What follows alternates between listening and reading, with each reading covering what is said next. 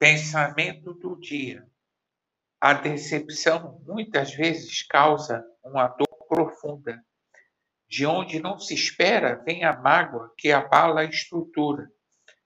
A questão é viver o luto e dar passos, mesmo que sejam pequenos, em direção à superação. Conte com Deus, pois Ele é um amigo que não falha, que está contigo no tempo bom e mau.